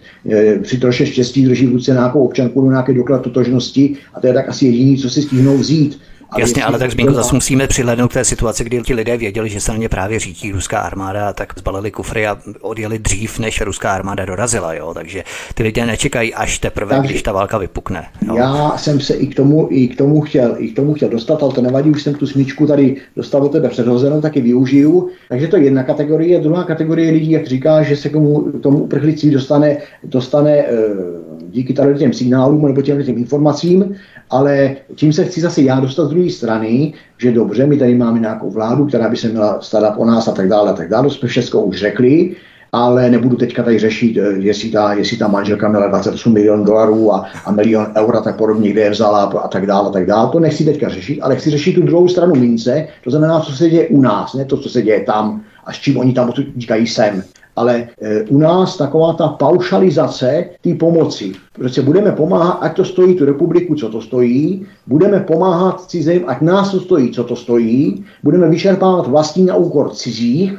A ta paušalizace spočívá v tom, že jestli teda ten člověk má v autě 28 milionů, tak dostane 5 tisíc za pracáků, tak dostane 200 korun na ubytování a tak dále. Čili e, já tady jakoby postrádám a zatím jsem nenašel žádný nějaký opravdu funkční klíč k tomu, aby někdo řešil, když to řeknu teďka vzhledně, majetkovou situaci toho uprchlíka. Přeci v jiný situaci je prchající úspěšný ukrajinský podnikatel, který má pochopitelně ve Švýcarsku účet, tamhle účet, tamhle účet a může z něj normálně v pohodě z našeho území být teda skrytý před nějakým, před nějakým atakem, čerpat a jinak na tom bude e, nějaká ukrajinská stařenka, děroušek, e, slabá sociální rodina, tak jako je u nás. A to si myslím, že když už teda se bavíme o pomoci, tak by ta pomoc měla být, být trefná, jasná, zřejmá, účelná hlavně krátkodobá, aby ty lidi se mohli postavit na nohy a potom se nějak zase znova jakoby chytit, chytit dál toho života. Ale nějaká paušalizace, rozdávat pětitisícovky prostě jako housku na krámě, eh, rozdávat 150 korun, 100 korun, 200 korun na noc, eh, obsazovat sociální byty na dlouhý období do budoucna a tak podobně. Já v tom nevidím vůbec nic férového a seriózního ze strany eh, politiků české vlády vůči českému lidu. Anna Nevytázková je běžné sebou převážet miliony v kufrech rodinami poslanců, i když na Ukrajině to řeší v kufrech, u nás třeba v igelitkách nebo v obálkách, jak říká politická mafie, vždycky, když se o něčem baví, tak říkají, ta forma je špatná, ale obsah správný. Takže ten vnějšek, to znamená obálka, igelitka, kufr a tak dále, prostě ta forma je špatně, ale ten vnitřek, čili ty samotné peníze, které v tom jsou ukryté, ten obsah, tak to je správně. Tak u nás jsou to prostě obálky, tam jsou to kufry. Tak eh, roz, rozhodně to správné není, je to trestný čin, protože nemůžete mít takovou hotovost. Tam může pocházet pouze z trestné činnosti ale na druhé straně eh, je celkem nepochopitelné, eh, že eh, ta osoba, která takto převážela tyto finanční prostředky, tak prostě není zatčená, není, není vyslíchaná, není obviněná, odkud prostě tyto finanční prostředky jsou, protože nemohou být z normální činnosti. Je to prostě trestná činnost, je to prání špinavých peněz. Eh, nějakým způsobem. A nad tím se nikdo nepozastavuje, což je eh, záhadou, protože eh, se hovořilo o protikorupčních krocích, které na Ukrajině se dějí celou dobu, že to byl boj proti korupci. No a tady najednou poslanci utíkají z kufry peněz, takže jestli je to tak skutečně tak, jak to v médiích bylo zveřejněno, tak by to mělo mít ještě další dohru a tu já jsem nikde nezaznamenala. Neměla zdrát do Maďarska na Slovensko, tam by ještě možná přidali tu adekvátní částku nebo ekvivalentní částku. Zbyňku, co si tě ještě říct? Ne, ty jsi víceméně nezamí to zpátky, já si to právě doplnit, jo, že, že tady, ta, tady ta událost vyšla najevo díky, díky postupu, řeknu teďka, maďarských úřadů. Jo, mě by zajímalo, jestli vůbec u nás nějaké české úřady tak to vůbec postupují, jestli by to vůbec uměli zjistit. Pojďme na další téma. Alena Vytázková. Případ otrávené řeky Bečvy míří k soudu. Státní zástupce Jiří Sachr podal obžalobu. Řediteli firmy Energoaqua hrozí až pět let vězení. Odkaz číslo 9 v popise pořadu na Odyssey. Máš pocit, že Energoaqua je tím skutečným vyníkem, když eh, ta řeka Bečva nebyla otrávena 3,5 kilometru pod tím kanálem, který do Bečvy ústí a kde je také i Energoaqua, protože to je právě pořád ten základ, který neustále ale rybáři zdůrazňují. Ryby v Bečvě začaly umírat až 3,5 kilometru dolů po proudu po té Bečvě, tak je přece nesmysl, aby byla obviněná Energo Aqua právě z toho kanálu v Rožnově, Alenko. Tady toto neumíme vyhodnotit, protože samozřejmě neznáme celý spis a všechno, co se kolem toho odehrálo, ale již od začátku, kdy vznikl tento uh, zločin na řece Bečvě, eh, jsme informovali v našich uh, článcích a, a v našich zprávách na uh, institutu Aleny Vytázkové, že se obáváme, že bude nakonec stíhan a odsouzen ten, který vůbec nic neudělal, tak jak to se nejednou stává. Eh, náš spolupracovník pan Štěpán, který se věnuje pouze tady této oblasti, věnuje se eh, tomuto zločinu na řece Bečvě, tak natočil i eh, videa, má ze svědky, je to bývalý policista. Takže ví, jaké chyby se domnívá, že se udělali, upozorňovali jsme na to státní zastupitelství, upozorňovali jsme na to policii, dávali jsme podněty, Eh, že tam neprobíhá šetření úplně standardně, ale teď je to u soudu, takže uvidíme, jak se k tomu postaví soud, jestli skutečně eh, všechny, eh, kteří jsou obviněni z té energoakvy, zprostí. Nicméně už ten zážitek, že jste obviněn a nic jste neudělal, je něco tak strašného, že si to nedovede nikdo představit. Kdo... Vracíme k té justici zase opět. Takže jsme zase u justice a e, v této chvíli my jsme třeba požádali, já už jsem o tom hovořila minule, protože se té e, oblasti e, zločinu na řece Bečvě věnujeme skutečně od prvopočátku a udělali jsme taky spoustu kroků. Já říkám, jsme se snažili o zajištění správ, vymáhatelnosti práva a spravedlnosti v této oblasti. Před nedávnem jsme požádali dokonce speciální, já bych řekla, že to je až speciální hnutí přísaha Roberta Šlachty, kteří v těchto věcech eh, umí chodit, takže jsme jim dali veškeré podklady, které jsme k tomu měli, aby eh, pomohli zasáhnout, protože před volbama říkali, že, že prostě právo a spravedlnost je ten základ, kterého oni chtějí dosáhnout a, a tak jsme dostali odpověď, že, že prostě se toho nezúčastní tady této eh, záležitosti a nebudou podávat podněty, že tam proběhlo něco eh, nedostatečně při šetření, takže ti dali od toho ruce pryč, tak možná, že mají více zkušeností, takže vědí, že, eh, že my si budeme pálit prsty, ale my si ty prsty pálit budeme dál a Teď jenom skutečně čekáme, jak rozhodne soud, ale již dopředu říkám, že pokud i zprostí eh, ty eh, obviněné, obžalované, tak je to pro ně zážitek na celý život a jejich rodiny rovněž. A je to, i kdyby dostali jakékoliv očkodnění, pak oni nedostanou žádné, protože se řekne, že se jim nic nestalo, pokud psychicky přežijí tady to, tuto dehonestaci tak opravdu se domnívám, že podle těch informací, které od našeho spolupracujícího Um, dobrovolníka pana Štěpána máme a celé jeho skupiny, protože to je celá skupina velká, uh, tak um, se obáváme, aby skutečně nakonec nebyl odsouzený neviny, aby se zakryla a zahladila stopa viní. Přesně tak. Zbyněk Prousek, uh, jak bys ty komentoval tuto nekonečnou bečvu? Má tento vývoj nějaké specifické rysy, které bychom měli zdůraznit třeba i ve světle toho aspektu, který Alenka vyzdvihla, že vlastně může být obviněný člověk, který ve skutečnosti vůbec nic nespá spáchal?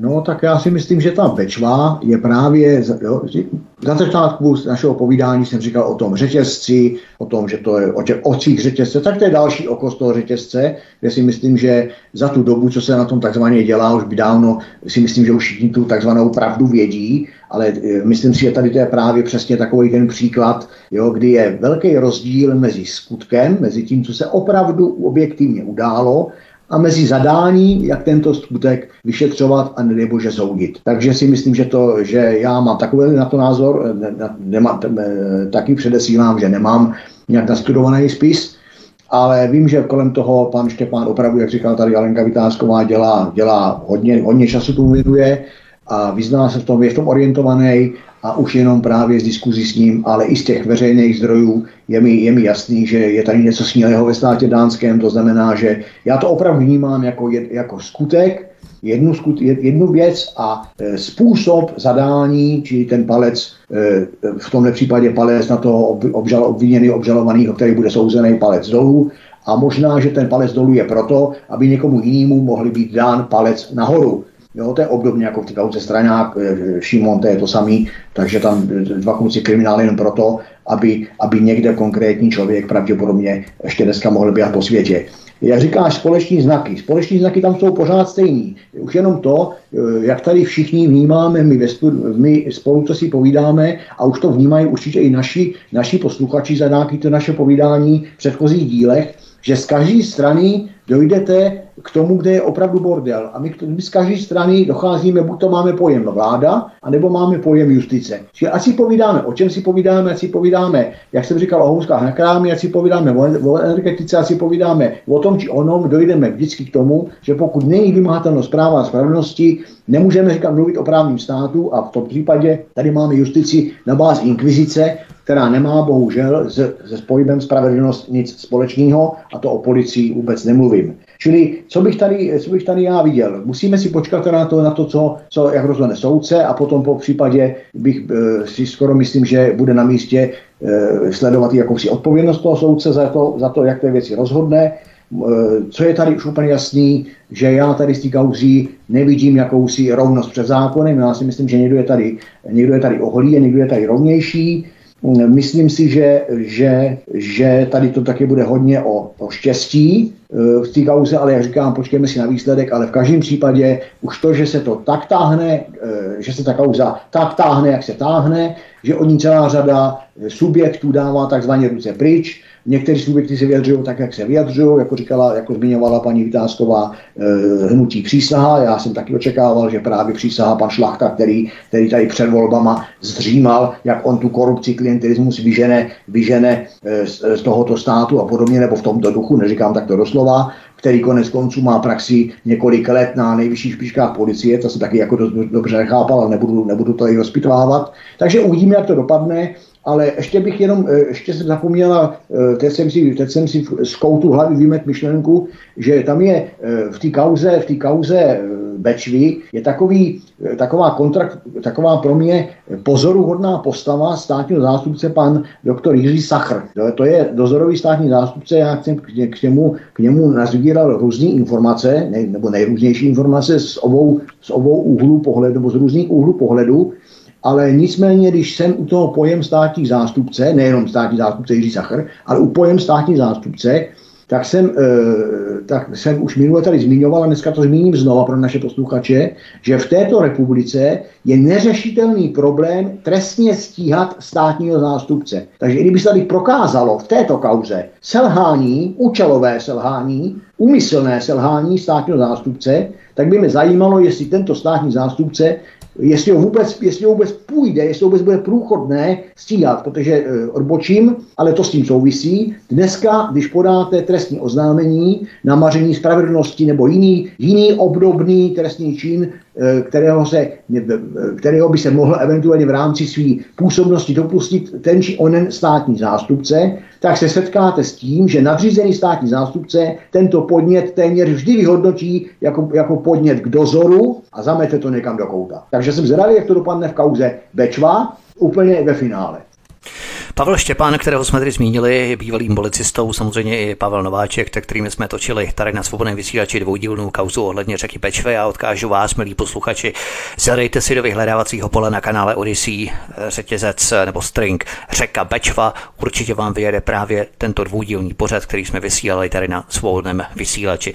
Zahrajeme si písničku a potom vstoupíme do poslední čtvrtiny našeho pořadu. Našimi hosty stále zůstává Alenka Vytázková, Zbyněk Prousek. Od mikrofonová zdraví Vítek. Hezký večer. Od mikrofonu svobodného vysílače nebo na kanále Odisí vás zdraví Vítek a našimi hosty stále zůstávají kandidátka na prezidentku Alena Vytázková a Zbyněk Prousek. Ale nevytázková, brutalita ze strany dětí stále narůstá. Dva starší muži skončili v nemocnici potom, co na ně v Němčicích náhanou zaútočila skupina dětí a mladistvých. Bylo jich 15 až 20 a brutálně je skopali.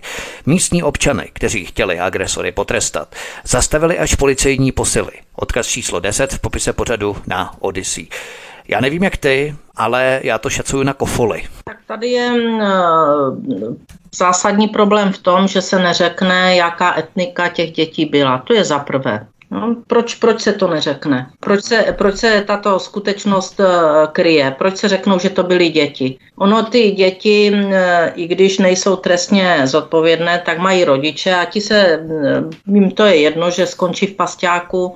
Prostě ta společnost vlastně kryje a vytváří možnost, aby ti to mali zločinci, protože ať se to někomu líbí nebo ne, tak z nich rostou pouze zločinci, aby, aby je byli kryti v pasťáku, nebo já nevím, jak se ty nápravné ústavy jmenují pro tady tyto narušené děti, eh, tak eh, de facto hm, se už dneska eh, jejich vychovatele bojí, že už, už je tam úplně ten režim obrácený a to dítě, malý zločinec, Eh, může vlastně vyvádět a ono ví, že může vyvádět cokoliv, protože není trestně zodpovědné. Já vím, že je to obrovský problém eh, vést k trestní zodpovědnosti 12-leté dítě, ale za tak vážné zločiny této brutality, tak přece musí nést zodpovědnost. Ať ji se už od 12 let. Ale legrace končí, když pak napadnou ve škole učitele, když ho rozsekají mačetou, eh, když eh, se střílí ve škole, když ve škole jsou bezpečnostní opatření, jako kdyby, já nevím, jsme se nakonec dítě báli pustit do školy, protože tam není v bezpečí. Eh, takže mm, ta společnost by měla zakročit a mně se líbilo teda v bývalém režimu a může se na mě každý zlobit jak chce, protože jsem ho zažila, ten bývalý režim, eh, že byla povinnost pracovat že bylo nejen právo na práci, ale i povinnost pracovat. Protože jak je možné, že mm, dostávají mm, různé skupiny neskutečné dávky a stejně děti nakonec nevychovávají, protože když eh, nemají pracovní návyky, tak nemohou děti vychovávat k pracovním návykům, když žijí z podpor.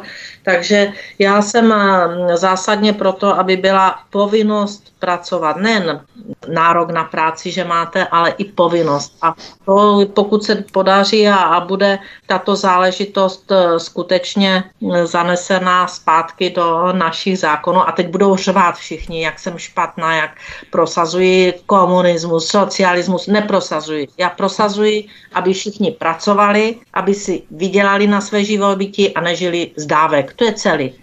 Z dávek může žít jenom ten, který pracovat nemůže, to znamená, že je nemocen, nemůže vykonávat práci, pečuje o malé děti, ale ne, že pořád má jedno dítě, za druhým má 12 dětí a celý život vlastně nepracuje celá rodina.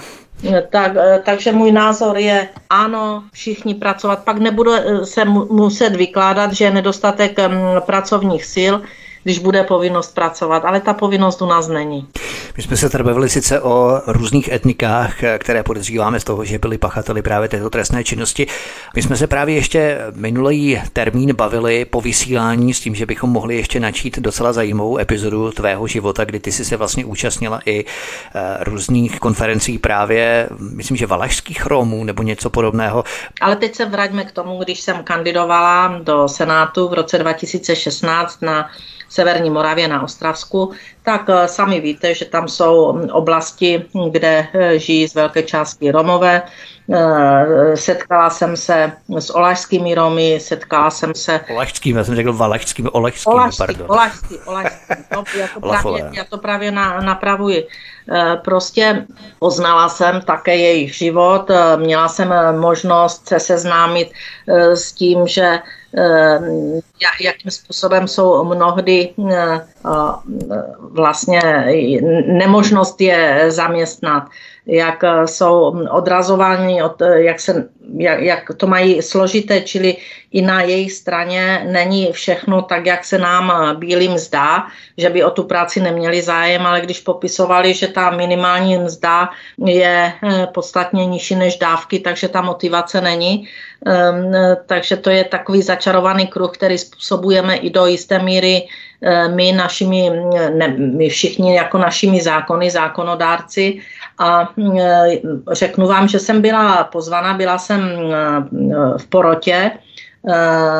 Miss Chipsy v Ostravě, byla to první, druhý ročník, byla to ve velkém hotelu v Ostravě, byla to nádherná akce, byla jsem překvapená opravdu, jakým způsobem, jak kultivovaně se všichni chovali, jak to, jak to byl nádherný program. Vystupovali tam Romové, kteří jsou úspěšní ve světě hudebně.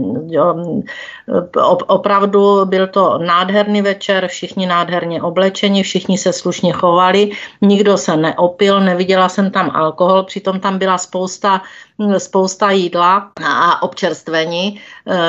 Sál byl nádherně vyzdoben, všechno bylo na velmi vysoké úrovni a mohu vám říct, že jsem se tam necítila vůbec špatně, ale ta integrace, tak se o ní stále hovoří, to není o tom jim dát peníze a nechat je doma. Integrace je, aby měli povinnost pracovat tak, jak to bylo dříve. To je integrace. A za tu práci musí dostat zaplaceno nejen Romové, ale musí dostat zaplaceno i mm, e, většinová mm, e, část občanů. Ta minimální mzda je skutečně nízká, ale e, pak řeknete, jakým způsobem je můžeme mm, motivovat no, způsobem, že u nás budou skutečně za práci eh, dostávat všichni odpovídající peníze, že nebudeme levnou pracovní sílou eh, Evropské unie. Takže zrovna na své zkušenosti um, mám v té oblasti, když jsem s něma vlastně uh, hovořila a navštívila taky různé jejich uh, centra, které, které eh, mě předvedly, anebo jsem byla u nich dokonce doma na návštěvě, eh, takže jsem viděla, jak žijí. A eh, je, je to opravdu o tom, že ta integrace není o tom Eh, cpat jim peníze horem spodem a dělat projekty, na kterých vydělává nějaká skupinka chytrolínu a k ním se pak už nedostane z toho projektu vůbec nic. Takže je to takový, eh, taková mince o dvou stranách. Eh, samozřejmě, že byla ještě zajímavá věc, když mě vykládali o tom, že tam na Havířovsku, konkrétně Šumbark, to mě vyprávěli oni. Říkají, víte, o tom tam je teď hodně nás, jako cigánů, Romů. A tam teď přijíždí i takoví ti jiní, ti, e, a oni tam, to nejsou naši a tam se rozjíždí drogy ve velkém. A co vy byli děláte? Vy se na to díváte a neděláte nic. My si ty naše umíme ohlídat, ale tady, jak to převalí ty skupiny, které tady přijíždějí a nejsou to naši, tak to nebudete umět ohlídat. Bude to e, drogové ghetto, e, ta vaše část e, Ostravska. A na to mě mhm. upozorňovali oni v roce 2016. A já jsem na to hleděla když mě popisovali ty příhody, jak se tam vaří, prostě oni to, já nevím, nějaký perník v lavoru. Perník, jasně. No, já nevím, co, co to, a, a, že to, a to nejsou naši, my si naše umíme uhlídat. Jo, tak, tak, to je skutečně, to byla opravdu odkaz na migraci v plném počtu.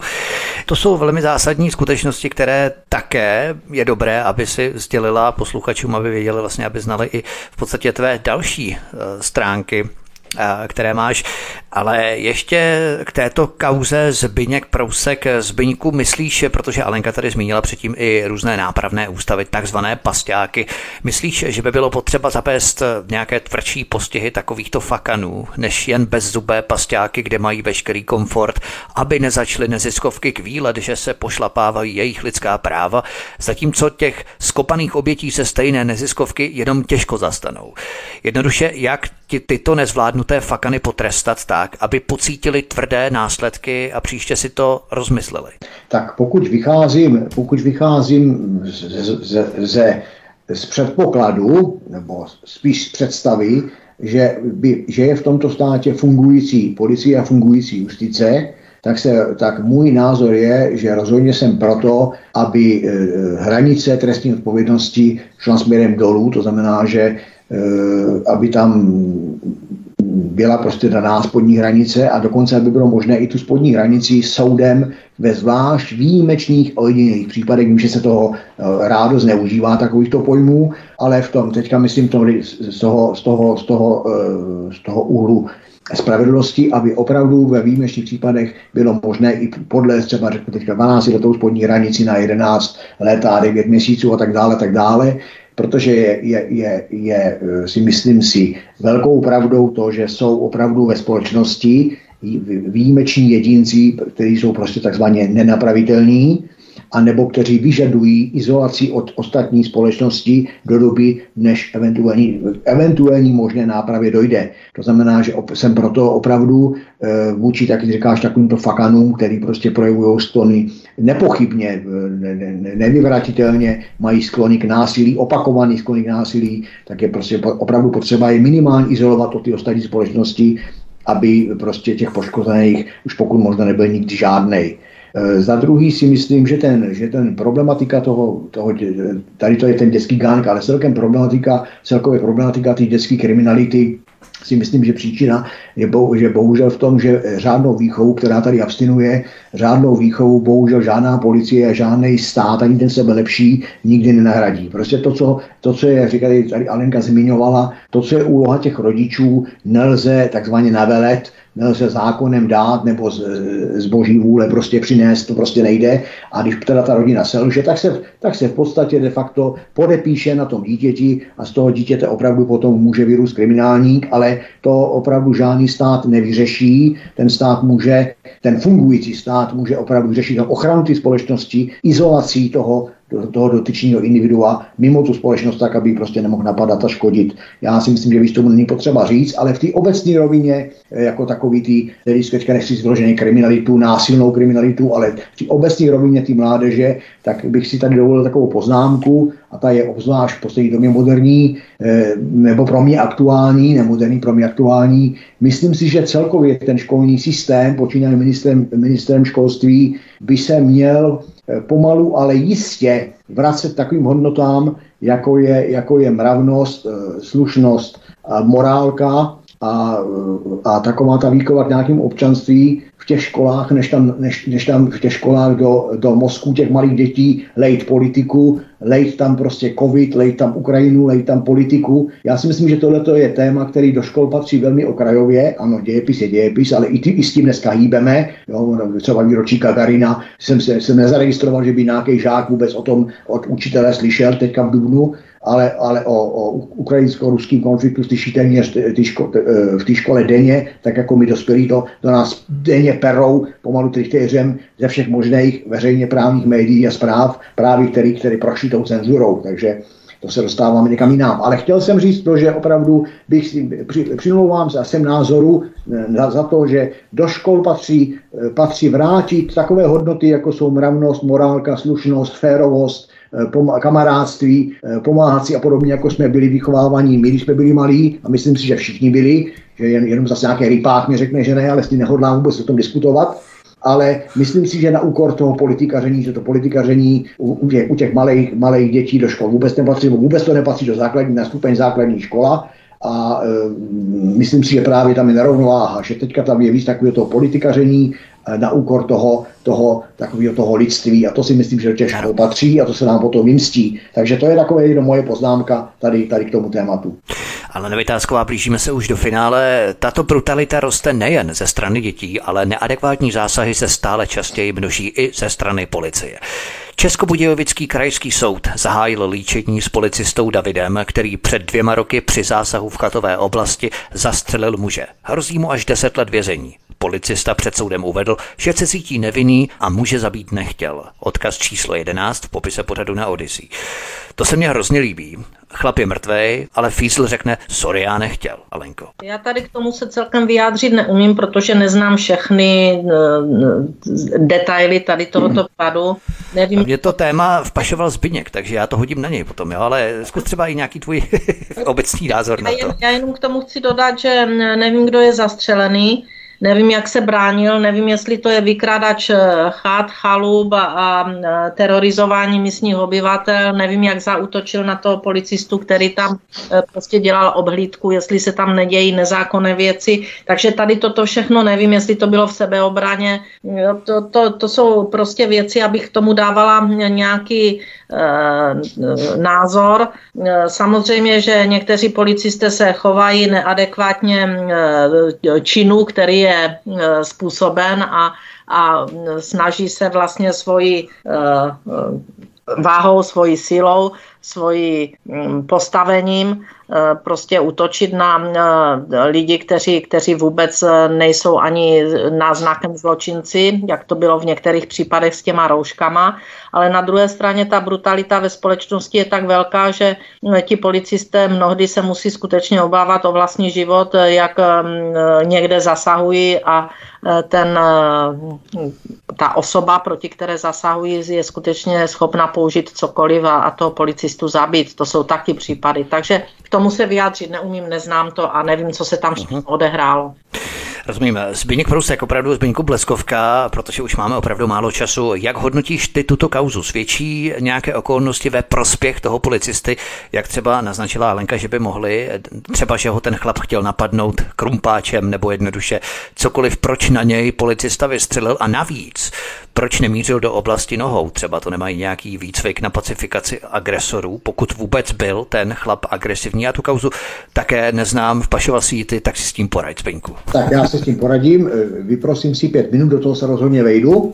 Jasně, eh, já jsem jenom chtěl říct, že eh, že já osobně tu kauzu jsem navnímal, proto na to je v roku původně je ten vznik události v roce 2020, a navnímal si ji, protože jsme minule tady, nebo opakovaně jsme tady řešili problémy policajtů a já víš dobře, že já e, jsem tak nějak jako názorově e, nezastávám tu práci policie, dnešní moderní policie, protože jsem si policejní práci hodně čuchnul v minulosti a vím, co to je, poctivá policejní práce, ale rozhodně to není to, co dneska policie předvádí. Souhlasím, souhlasím s tím, co říkal Alenka, ale teďka k věci.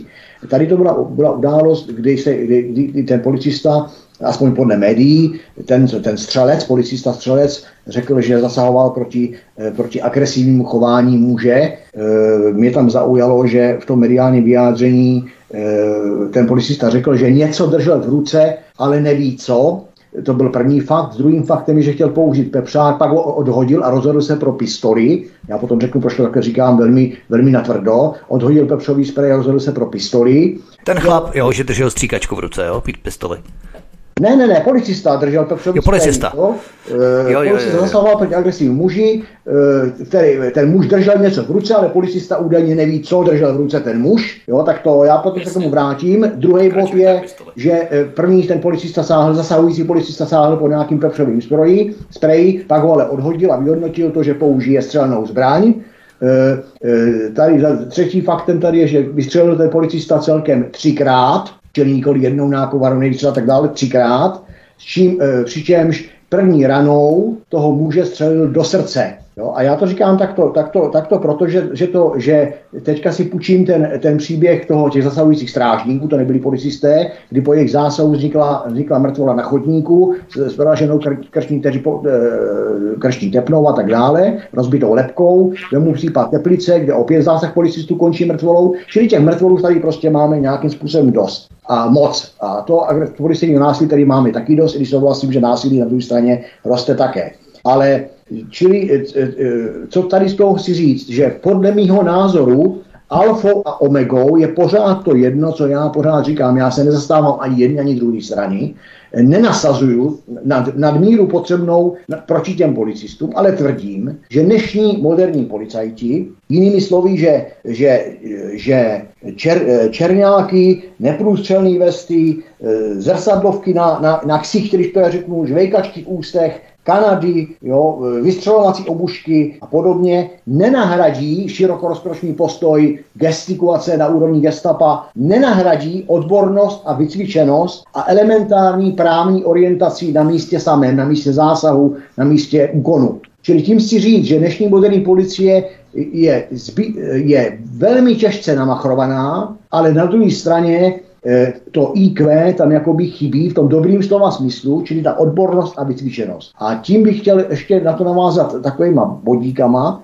že já si myslím, že k tomu, abych, abych tu policii, ne, takhle, já bych tu policii nekritizoval, kdybych v ní viděl absolutní základní právní znalost, odbornost, vycvičenost, adekvátnost, přiměřenost, zdvořilost, nestranost, zájem a iniciativu a to by to všechno pochopitelně by potom vedlo i k takové té přirozené autoritě v rámci společnosti. Ale zatím vidím skutečnost obecně, z obecných případů, z konkrétních případů, který řešíme institutu, který řeším já a tak dále, čili ne, že bych si to vymyslel, opírám to konkrétní kauzy, zatím vidím akorát pocit nepostižitelnosti, aroganci, libovůli, čili to znamená, když nemám právní znalost, nahrazuju si tu znalost, nahrazuju si platnost zákona vlastní myšlenkou, vlastní úvahou a domnívám se, že je to tak správné.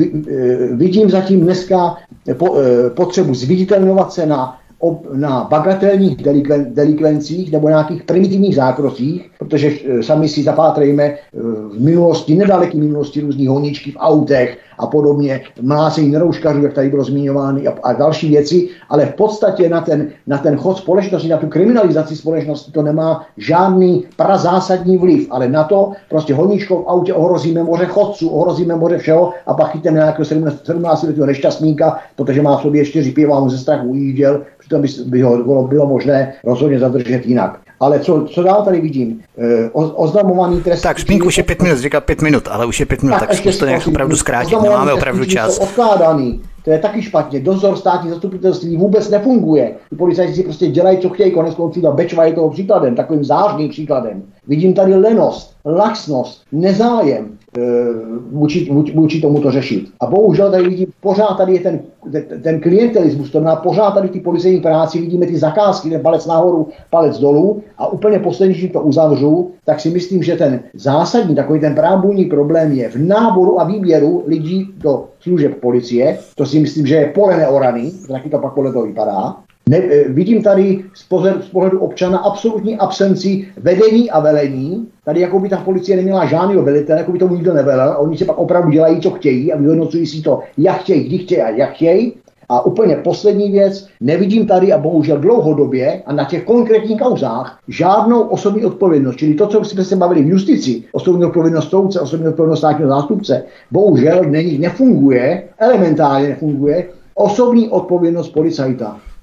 Takže to si myslím, že jsou, že tady je tudy cesta ven. Ne jako říkat tak nebo tak, paušalizovat to, v žádném případě ne všichni do jednoho pytle. Ale prostě z druhé strany buďme objektivní, jak říkala Lenka, nazývejme ty etnické skupiny pravými jmény, tak i tady nazývejme prostě problém skutečným problémem, čili nejsou všichni policajti bozy na zemi a pokud nemají odbornost, a nemají vycvičenost, nemají ty policie co dělat. A když ji mají, tak se nemůžou stát takový excesy, o jakých se bavíme.